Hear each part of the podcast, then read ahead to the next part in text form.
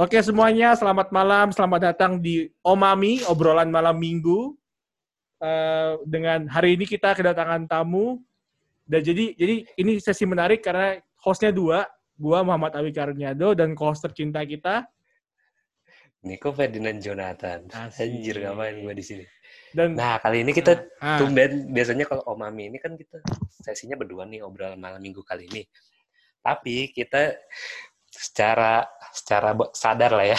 Kita juga butuh orang-orang yang apa ya yang resah terhadap sesuatu yang pengen diceritakan pengen diobrolkan. Nah udah udah ada nih bareng kita namanya Muhammad Zaki. Dia nah. ini temen kuliah gue gitu. Kebetulan junior gue tapi luar biasa prestasinya di waktu di kampus. Gitu. gila gimana Jak halo Jak Halo, halo guys. Halo, halo. Thank you undangannya. Yo. mantap.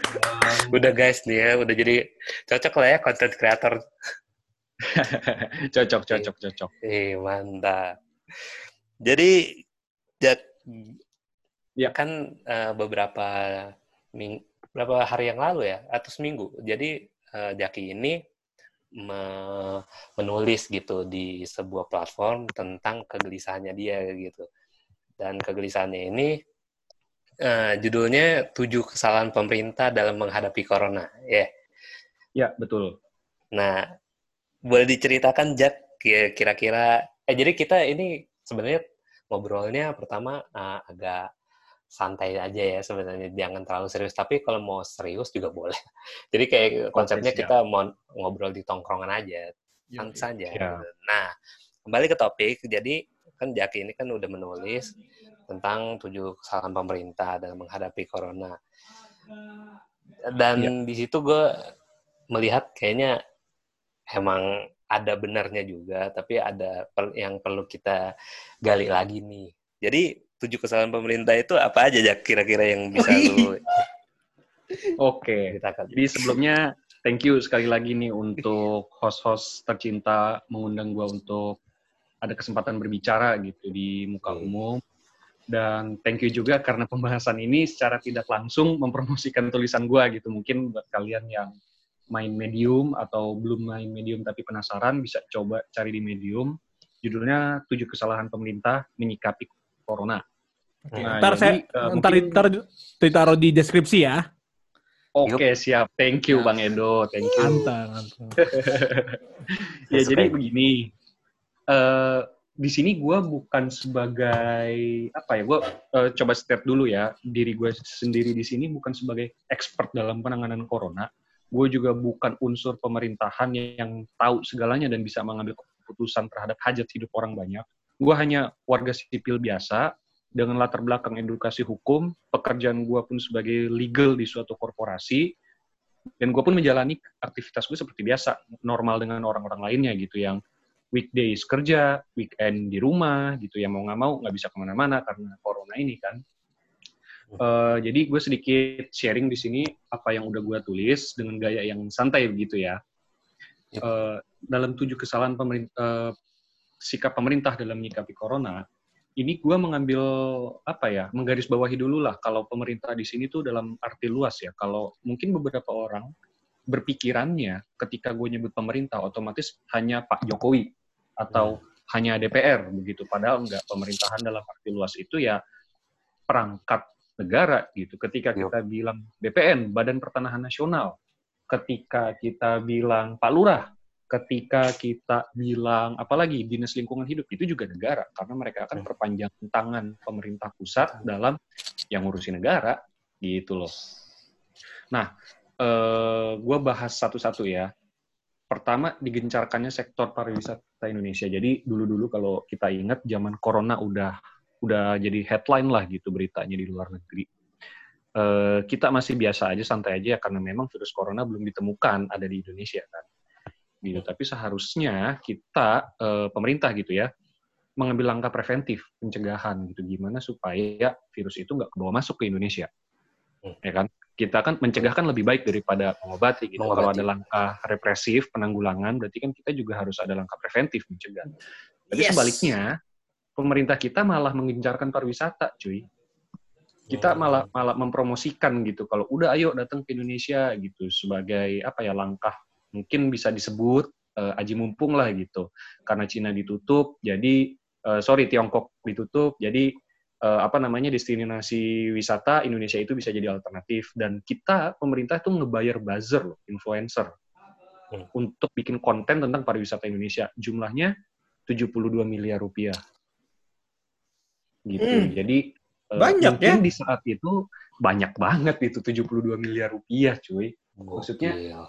gimana ya kita keluarin duit bukan untuk penjagaan tapi malah buat ngedatengin virus ibaratnya kan gitu. Iya. Nah terus yang kedua mengenai data green zone jadi pemetaan area virus-virus mana yang padat, virus mana yang longgar gitu. Dan menurut gua ini sebaiknya nggak dipublish. Kenapa? Karena ya kita tahu lah ya kita sama-sama bisa melihat dan merasakan eh, mental warga Indonesia itu seperti apa sih ketika kita tahu ah daerah gue green zone kok belum ada angka positif masih sedikit gitu. Slow aja keluar keluar gitu loh ini ini ini jadi salah satu apa ya bahan perbincangan gue dan teman-teman gue juga sih kalau gimana ya dengan kita tahu sehari-hari sekarang kan kita lihat kurvanya naik terus di Indonesia Iya. belum belum landai dan pertambahannya pun makin hari makin naik terakhir hari ini gue lihat kalau nggak salah 1.600an ya pertambahan Pertambahannya tuh ya. itu pun yang tercatat. Gimana dengan Hmm. orang yang belum di rapid test, orang yang tanpa gejala, jadi nggak kedetek, nggak nggak ketahuan kalau dia eh, positif, mungkin lebih banyak dari itu gitu. Nah, kita eh, dengan dengan sikon yang seperti sekarang ini aja, kita masih banyak keluar keluar dan udah persiap dan udah persiapan new normal kan PSBB transisi di DKI Hmm. gitu loh. Jadi menurut gua eh, green zone ini nggak bisa dipublish. Harusnya ya pemerintah tetap nutup data mengenai berapa jumlah sebaran. Yang jelas pemerintah cuman publish sekarang masih ak- terus bertambah viru- eh, angka positif coronanya. Habis itu daerah mana yang rawan gitu loh dan pos penjagaan PSBB tetap dijalankan gitu. Jangan jangan dikasih tahu kita kita udah masuk green zone, sekarang udah melandai Iya. angkanya. Nanti kalau kita jumawa banyak berinteraksi, banyak aktivitas yang rawan terjadi eh, terpapar virus corona kan repot. Hmm, hmm. Gitu. Takutnya malah jadi bumerang gitu ya. Iya betul, jadi bumerang. Lalu yang ketiga fasilitas kesehatan yang kita semua lagi-lagi kita semua pasti tahu fasilitas kesehatan kita sangat tidak siap sampai sekarang. Ois, Gitu ya. benar Mungkin- sekali, benar mungkin sekali. ada- Benar kan? Karena mungkin mungkin kita udah mendirikan Wisma Atlet itu dialihfungsikan menjadi rumah sakit sementara untuk penanganan, Hmm. tapi tetap aja kurang.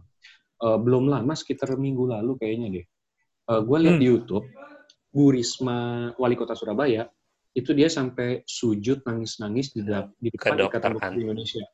Iya, jadi alasannya adalah karena jadi ceritanya tuh kayak kayak ada apa namanya dengar pendapat lah antara wali kota dengan tenaga medis. Dari pihak tenaga medis mereka komplain resah lah gitu curhat kalau kita kecapean fasilitasnya kurang segala macam terus Bu Risma dia sampai sujud nangis nangis mungkin mungkin dia udah speechless dan udah kelelahan juga gitu. Katanya eh, dia pun sulit untuk masuk ke rumah sakit nggak bisa buat ngomong gitu gua nggak tahu kronologis detailnya seperti apa jadi intinya ya ya fasilitas kita kurang Hmm, masih hmm, belum mampu untuk menangani sepenuhnya. Dan kalau dilihat dari angka apa namanya eh, perkakas untuk rapid testnya itu kan masih kurang juga.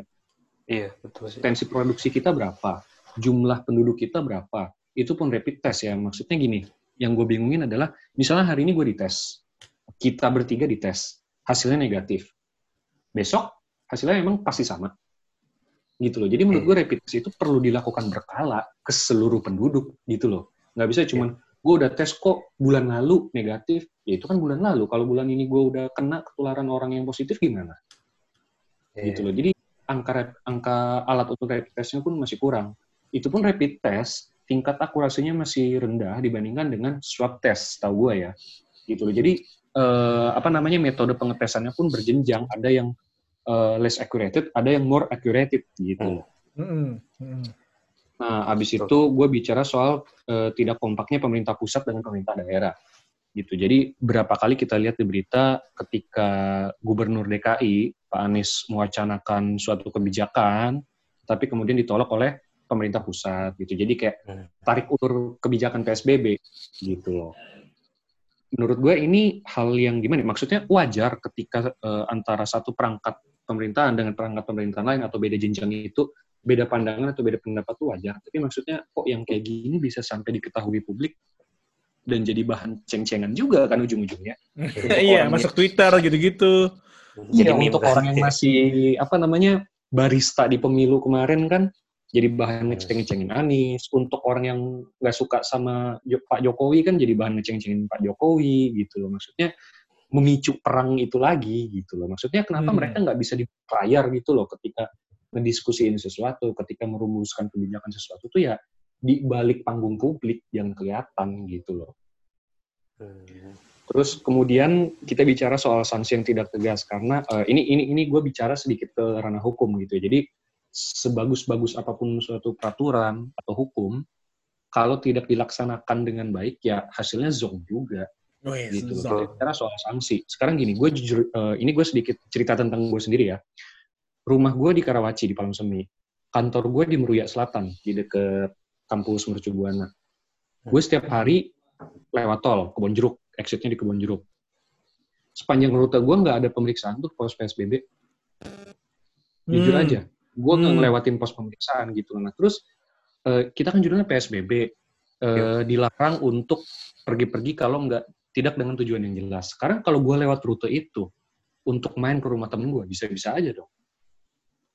Bisa. Gitu loh. Jadi sanksinya sanksinya pun nggak jelas gitu loh dan ada juga yang cuman kayak mobil pick up gitu, mobil dari dinas datang ke pasar pakai toa, dihimbau untuk tidak keluar apabila tidak berkepentingan, harap pakai masker segala macam. Tapi ada sebagian daerah yang ditindak, ada sanksinya. Misalnya ketahuan nggak pakai masker kan unik-unik tuh ada yang suruh push up di trotoar, nginep hmm. di rumah angker, terus ada yang hmm. disuruh makamin jenazah korban corona juga gitu. Jadi hmm udah antar pemerintah daerah nggak kompak terus sanksinya nggak tegas hmm. gitu loh jadi iya, hmm. iya ini masalah klasik dan bukan soal corona doang sih nggak usah jauh-jauh korupsi deh sebenarnya peraturannya inti muatan hukumnya itu tuh udah bagus udah udah udah cukup baik lah gitu walaupun masih bisa ditingkatkan lagi gitu tapi hmm. masalahnya kan ada di penegakan hukumnya kita bicara soal kalau orang ini udah ketahuan, orang ini udah jelas ancaman hukumnya seperti apa. Masalahnya adalah orang ini benar dihukum sesuai dengan peraturan atau enggak.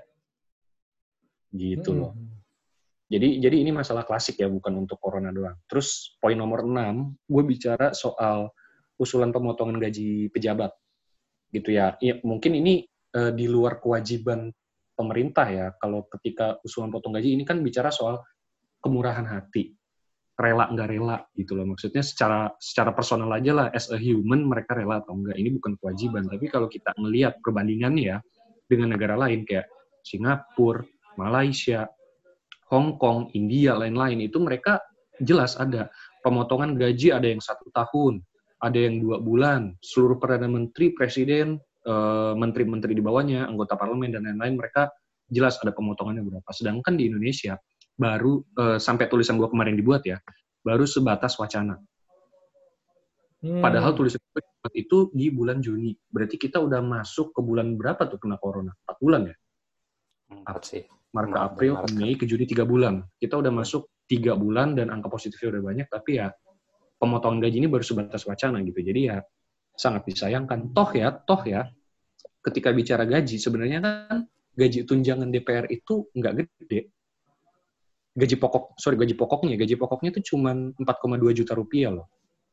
Tunjangannya yang bikin besar 66 juta gitu loh. Jadi ketika mereka bilang kita relain gaji pokok kita selama tiga bulan misalkan ya gaji pokoknya cuma 4,2 juta gitu loh. Jadi nggak jelas juga yeah, sebenarnya yeah, wacana ini tuh dilaksanakan atau enggak uh, persenannya berapa gitu loh terus uh, poin nomor tujuh adalah bicara soal yang sekarang berlaku ini new normal. Gue ragu sih ya apakah kita bisa segera pulih secara kesehatan ya bukan secara ekonomi secara kesehatan untuk meredam jumlah pertambahan corona ya dengan faktor-faktor tadi ditambah dengan kurva yang masih terus nambah banyak tapi kita mau new normal gitu loh. Karena gue kerja di corporate di bagian legal jadi gue juga banyak riset kan tentang peraturan kapan pembukaan mall kapan pembukaan toko-toko gitu loh dan ya dari sisi ekonomi bagus perusahaan bisa cepat balikin profit gitu kan karena larangan untuk pembukaan store-store itu udah udah dilonggarkan tapi dari sisi kesehatannya ini ya masih mengkhawatirkan gitu loh. Ini sama masalahnya dengan ini kalau kalian ngikutin tentang rokok. Jadi di mata Menteri Perekonomian ya rokok bagus, datengin banyak cuan gitu loh ya. Karena orang Indonesia berapa ratus juta kita yang rokok gitu loh. Tapi di satu Mhm. sisi di Di kesehatan, kesehatan. ya bahaya ini. Berapa banyak orang Indonesia yang mati karena kanker. Kankernya juga kanker paru-paru. Penyebabnya karena rokok. Gitu loh. Jadi ya kita mau prioritaskan ekonomisnya atau kesehatannya gitu kan. Sama pemerintah juga pasti dilematis. Pemerintah pusat mungkin berfokus sama eh, perekonomian. Eh, sedangkan pemerintah daerah mungkin fokus sama kesehatannya gitu. Karena kalau angkanya masih positif kan pasti pemerintah daerah dapat kayak semacam label atau penilaian gitu loh. Eh, angka positifnya sekian, termasuk zona merah. Nanti pasti pemerintah daerahnya yang disalahin, yang kena lah gitu kena getahnya. Repot juga. Jadi kalau ditanya, jadi solusi konkretnya seperti apa? Gue tidak tahu, tapi gue beropini, mungkin kita bisa meniru Cina, Tiongkok. Mereka itu kan bener-bener total lockdown, tapi nggak lama. Kayak cuman dua bulan atau sebulan gitu loh, yang bener-bener total lockdown yang eh, eh, ibaratnya kalau ke pasar, bener-bener didata setiap rumah, ada berapa keluarga, perwakilan tiap keluarga cuman boleh si Anu yang boleh pergi. Itu pun perginya hanya boleh ke pasar. Ke pasar pun hanya boleh beli eh, berapa barang, benar-benar kebutuhan pokok doang gitu. loh. Sedangkan di Indonesia ngaku deh, jujur deh, kita semua di sini pasti pernah keluar untuk kepentingan yang gak urgent selama masa PSBB. Jelas dong. Iya kan? Yo, i. Pernah, karena gue pun pernah Pasti. waktu itu waktu itu bulan puasa kan buka bareng sama cewek gue. Jadi kantor gue di Meruya, gue priuk ke kantor cewek gue terus mulangin dia gitu. Ya maksudnya gue kan nggak akan mati, gue nggak akan jadi sekarat kalau tidak melakukan itu. Tapi ya karena udah berbulan-bulan nggak ketemu, akhirnya gue at lah gitu. Tapi maksudnya gue ke situ pun eh, fasilitas masih banyak yang buka, mallnya buka, parkirannya buka, beberapa store yang nggak penting terkait kebutuhan pokok itu pun masih buka gitu. Dan banyak banyak yang nongkrong juga lagi di sana. Eh jujur aja Gua- sepi gua orang yang diusir. biasa dia. Apa lu pernah Jujur diusir? diusir sih belum pernah gua. Oh, gue pernah bos waktu, waktu itu di Jakarta Teater ada ada kafe-kafe kan gue nongkrong terus diusir. Iya, jadi maksudnya ya kita nggak nggak naif lah ya kita kita sendiri pun masih tidak taat protokol 100% gitu Hmm. Tapi ya kalau kita mau bicarain pemerintahnya, kalau kita disuruh dikasih kesempatan mengkritik pemerintah, ya gue akan berkata tujuh poin itu. Hmm, Begitu guys. mantap sekali ini. Ini ini waktu artikelnya ditulis ini pandangannya gimana tuh? Em, motifnya apaan ya? Dari, dari angle mana dulu yang lu mulai gimana? Struktur pemikirannya? Eh, ketika gue merencanakan menulis ini, Hmm. Karena kan karena kan ada tujuh nih. Kenapa lu bisa taruh nomor satu itu duluan? Kenapa nomor dua ini? Kenapa nomor dua, nomor tiga itu? Oh, konsepnya gitu. Iya konsepnya. itu eh agak agak agak agak rumit ya me- merumuskannya gitu karena gua nggak berdasarkan patokan yang baku tertentu sih tapi nomor satu gue bicara soal sektor pariwisata digencarkan itu karena langkah preventif jadi gue taruh pertama langkah pencegahan Hmm. Gitu loh. terus kenapa nomor dua gue bilang soal data green zone yang dipublish yang seharusnya tidak dipublish gue taruh di nomor dua karena ini salah satu keresahan gue pribadi gitu loh. Jadi di WhatsApp grup keluarga gitu kan biasalah namanya bokap-bokap, nyokap-nyokap ngeposting beritanya tabel pertambahan hari ini gitu. Habis itu berita soal Amerika sebagai negara nomor satu yang terjangkit eh, totalnya gitu. Jadi maksudnya iya. ya mungkin itu menambah wawasan betul. Tapi buat apa? Gitu loh. Karena menambah stres gitu. Kita sering dengar lah kalau stres tuh sumber segala penyakit gitu loh ya bisa jadi gue sering ngobrol sama bokap nyokap yang ada kita eh, sakit bukan karena corona tapi karena stres nih. Mama makin kurus terus papa makin banyak uban karena mikirin beginian gitu padahal kan eh, entah bener atau enggak tapi gue percaya eh, bisa aja kita kena corona tidak sakit jadi jadi kita terpapar virusnya tapi kita tidak jadi tumbang sakit yang harus dirawat karena daya imun kita yang kuat Hmm. gitu loh. Jadi daripada kita mengalokasikan tenaga, waktu, pikiran buat nyari-nyari berita, pusing mikir, aduh corona kapan berhenti, mendingan kita ya memperkuat diri sendiri gitu loh. Olahraga, makan makanan yang sehat, uh, melakukan sesuatu yang membahagiakan di waktu luang gitu loh. Jadi kita sehat luar dalam, jadi ya kapan aja, ngapain aja kita harus beraktivitas yang beresiko ada virus coronanya ya kita siap menghadapi itu, nggak jadi sakit. Hmm. Gitu loh. Hmm. Terus kenapa poin nomor tiga gue bilang fasilitas kesehatan sangat tidak siap? Karena ini adalah mayoritas yang gue temuin ya, mayoritas berita, ya, mayoritas yang jadi bahan berita selama ini selama corona mengenai fasilitas kesehatan. Hmm gitu loh. Jadi yang yang yang jadi bahan unek-unek banget lah gitu. Terus yang nomor empat, baru gue masuk ke analisa yang lebih mendalam. Jadi gue cuman bukan cuman ibaratnya ngutip suatu berita masukin ke tulisan gue, ngutip suatu berita masukin ke tulisan gue, tapi gue lebih ke analisa oleh gue sendiri, yaitu tidak kompaknya pemerintah pusat dan pemerintah daerah, gitu loh. Karena di situ gue harus baca beberapa banyak berita, gue pikir kok bisa ya pemerintah daerah yang ini melakukan A, pemerintah daerah yang ini melakukan B, tapi pemerintah pusatnya melakukan C, hasilnya apa? Oh, hasilnya tidak sesuai tujuan. Berarti bisa diasumsikan pemerintah daerah dengan pusat tidak tidak kompak gitu Hmm. Terus gue bicara soal sanksi di nomor 5, karena sanksi itu kan biasanya kalau di suatu peraturan ditulis di akhir. Jadi intinya larangannya apa, kewajibannya apa, pertama itu dulu kan, kemudian di bawahnya sanksinya kalau melanggar apa. Gitu loh, gue alurnya kayak gitu. Terus nomor 6 baru gue tulis usulan potong gaji karena ya itu tadi yang gue sebut ini bukan suatu kewajiban, bukan juga suatu indikator keberhasilan atau kegagalan pemerintah, tapi ini bicara soal hati nurani aja sih. Nggak ada kewajiban buat mereka melakukan pemotongan gajinya kan. Gitu. Dan terakhir gue tulis new normal karena ini adalah hal yang terbaru yang dilakukan oleh pemerintah. Gitu sih cuy. Hmm. Wih, gila ini udah mau udah mau habis sih 40 menit limitnya. Oh gitu. Gila. Gak berasa kita, ya. Mantap. Berarti kita harus masuk ke bagian apa? Ke bagian episode 2 berarti ya. Ya, part oh, gitu. 2 kali ya. Part 2 dong. Nah, untuk part 1 okay, ini uh, ada kesimpulannya nggak Bang Zaki terhadap penulisannya nih? Uh, kesimpulannya gue sebagai iya. Gak apa-apa betul-betul supaya supaya pendengar gitu jadi ikut Yoi. merasakan ikut bisa menyimpulkan lah gitu ada, ada langkah konkretnya ya. Ada langkah Mantap. konkretnya bener. Eh by the way tadi yang uh. lu bilang yang lu bilang menjaga kesehatan termasuk sepedaan gak nih? Ya nggak? Ya Hah? Uh, termasuk gini gini. Gue juga sedikit cerita sedikit aja. Sepedahan kita, dulu dari ya, zaman jadi, gue sekolah, masih sekolah ya, masih kuliah iya, gitu, gue juga iya. suka sepedahan walau tidak rutin gitu loh. Hmm. Sepedahannya yang perlu karena selain hmm. melatih otot, melatih saraf motorik lu, abis itu lu jadi bisa mungkin kenal sama orang baru, tahu jalan tikus suatu tempat gitu. Lu juga dapat sehatnya kan, latihan pernapasan. Okay. Cuman yang tidak diperlukan, pertama uh, yang tidak diperlukan adalah begayanya. Gitu loh. Karena bukan hmm. cuma soal bikin sirik. Gini loh, hmm. bukan cuma soal misalnya gini, misalnya ya, gue nggak suka sama si Niko nih, terus gue ngeliat postingan dia di Instagram sepedahan terus bikin gue nyinyir gaya banget sih lu tong baru jadi anak sepedahan gitu loh.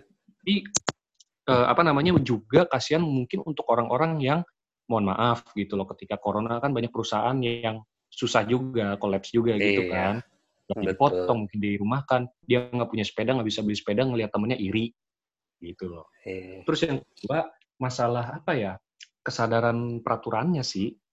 Itu maksudnya kan nggak tahu bener apa enggak ya ada orang bikin tulisan yang goblok pakai klakson yang pinter pakai rem gitu loh sekarang gimana uh. kalau pesepedanya yang goblok? Empat berjejer di jalanan terus lambat. Kan terus kita mobil, ya? terus kita mobil harus ngikutin di belakang dia gitu. Hmm. Iya, iya. Gitu loh. Nah itu. Jadi, jadi jadi jadi gimana ya? Banyak yang perlu dibicarakan dan dibahas sih kalau soal sepeda iya. itu. Jadi nah, kemarin kita ke... juga udah ini sih Jack.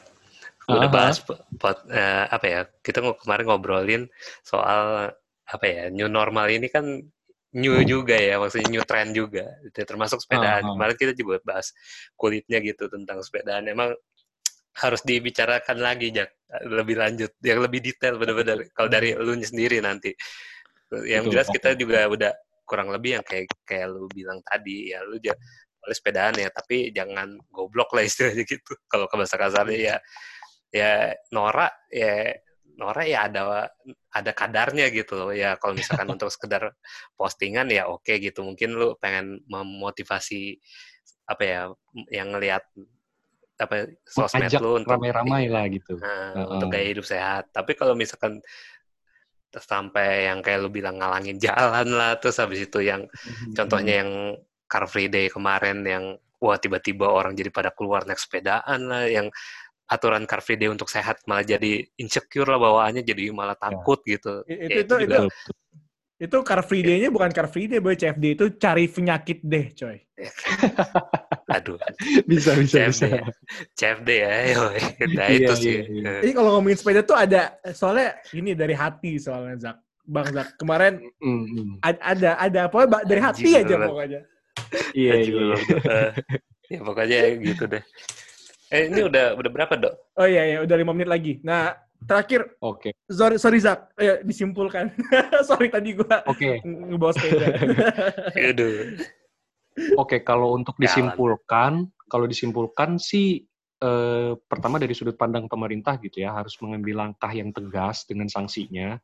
Ditambah dengan new normal harus kok harus apa konsisten gitu loh. Kalau misalkan mau new normal, berarti protokol pencegahan penyakitnya, protokol kesehatannya di setiap eh, objek ya, entah itu tempat wisata, pusat perbelanjaan, perkantoran, pendidikan dan lain-lain itu memang harus berjalan berjalan kompak dan tegas itu Hmm. dari pemerintah. Tapi kalau dari kita masyarakatnya tetap harus eh, pertama mematuhi peraturannya itu sendiri, kesadaran hukum lah ya. Sama yang kedua yaitu tadi faktor dari inner dari dari kitanya sendiri jaga kesehatan gitu. Jadi nge-share berita boleh, tapi tujuannya ya memang untuk kebaikan, bukan cuman sekedar untuk ngasih tahu orang buat nakut-nakutin gitu. Karena kan nggak guna yang ada Iya. malah stres Tuh. gitu loh. Dan kita ya coba tahan-tahan diri lah. Maksudnya gini, ini kebetulan nyambung juga dengan tulisan gue selanjutnya cuy di Medium. Gue pengen nulis tentang efektivitas belajar online gitu. Jadi kalau misalnya Oh, eh, dengan adanya fenomena corona ini, pandemi ini, kita Efektif pasti gitu. belajar hal-hal baru gitu loh. Oh ternyata bisa ya kuliah untuk mata kuliah tertentu, aktivitas tertentu tuh nggak perlu datang ke lokasi, cukup via online, via Zoom misalkan iya, iya. Atau eh, misalnya ketika kita rapat bisnis gitu ternyata by phone aja rame-rame pun cukup nggak perlu datang meeting dengan direktur di ruangan anu gitu loh jadi Hmm. gue mencoba menulis men- eh, menganalisa itu di tulisan gue selanjutnya dan itu mungkin bisa jadi bahan renungan dan kesimpulan kita bersama ada aktivitas yang tadinya kita anggap harus datang secara fisik ternyata via virtual via dunia maya pun bisa Hmm. Hmm. gitu loh itu aja sih Yang penting fast respon ya. iya pas respon betul sama respon. koneksi yang Respon, betul koneksinya yang stabil lah gitu Itu. Eh, eh, Mantap itu sih. aja sih Gimana dok? Hei, Ya, oke. Oke, yaudah kita tinggal masuk ke chapter kedua berarti. mantap nih. Sebuah konklusi yang mantap nih. Kan Iya. kalau kata burung puyuh kan percobaannya mantap. Ini konklusinya mantap. Hmm, Buung apa Jadi- tuh? Buung apa tuh? Suatu percobaan yang mantap. Yoi. Kalau kata jurinya kan gitu kan. Jadi ini konklusinya mantap lah. Jak. Nggak ada, nggak, ada komentar apa-apa. Keren sih lah, anjir. Ini so- apa ya dari tulisan lu terus cara lu presentasiin dan lu membawakannya juga kayak emang keresahan kita semua sih bukan keresahan lu doang Iya. dan kita sepakat lah dan yang semoga ya, tulisan-tulisan kayak semoga gitu pendengar podcast ini juga bisa mendapat intisari atau insight baru lah Aduh. gitu. Gitu. Dapat dapat pandangan baru dan bisa diamalkan lah gitu ke tindakan. Hmm. Jadi jangan cuma dipikirin setuju oke tapi tindakannya masih nggak sesuai dilakuin prinsip. sepakat gitu. sekali betul betul ya Oke. gimana lu Fedo tutup lah Tutup kita untuk tutup ya. satu Untuk part satu Omami Oke. ini. Terima kasih kepada para pendengar udah ngedengerin kisah malam ini yang sangat berbobot dari Abang Muhammad Zaki. Yaki Uh, untuk Oh. baca artikelnya silakan buka di Medium di publikasinya Winesight. Jadi tulisannya berjudul tujuh kesalahan pemerintah menyikapi corona menyikapi corona. Benar. Oke. Uh, nanti ada, di ada taruh di deskripsi di ya. bawah ya Nah, di deskripsi Ya. ya. Oke, terima kasih. Selamat malam. Oke. dah salam Dah. ayo ayo ayo, ayo.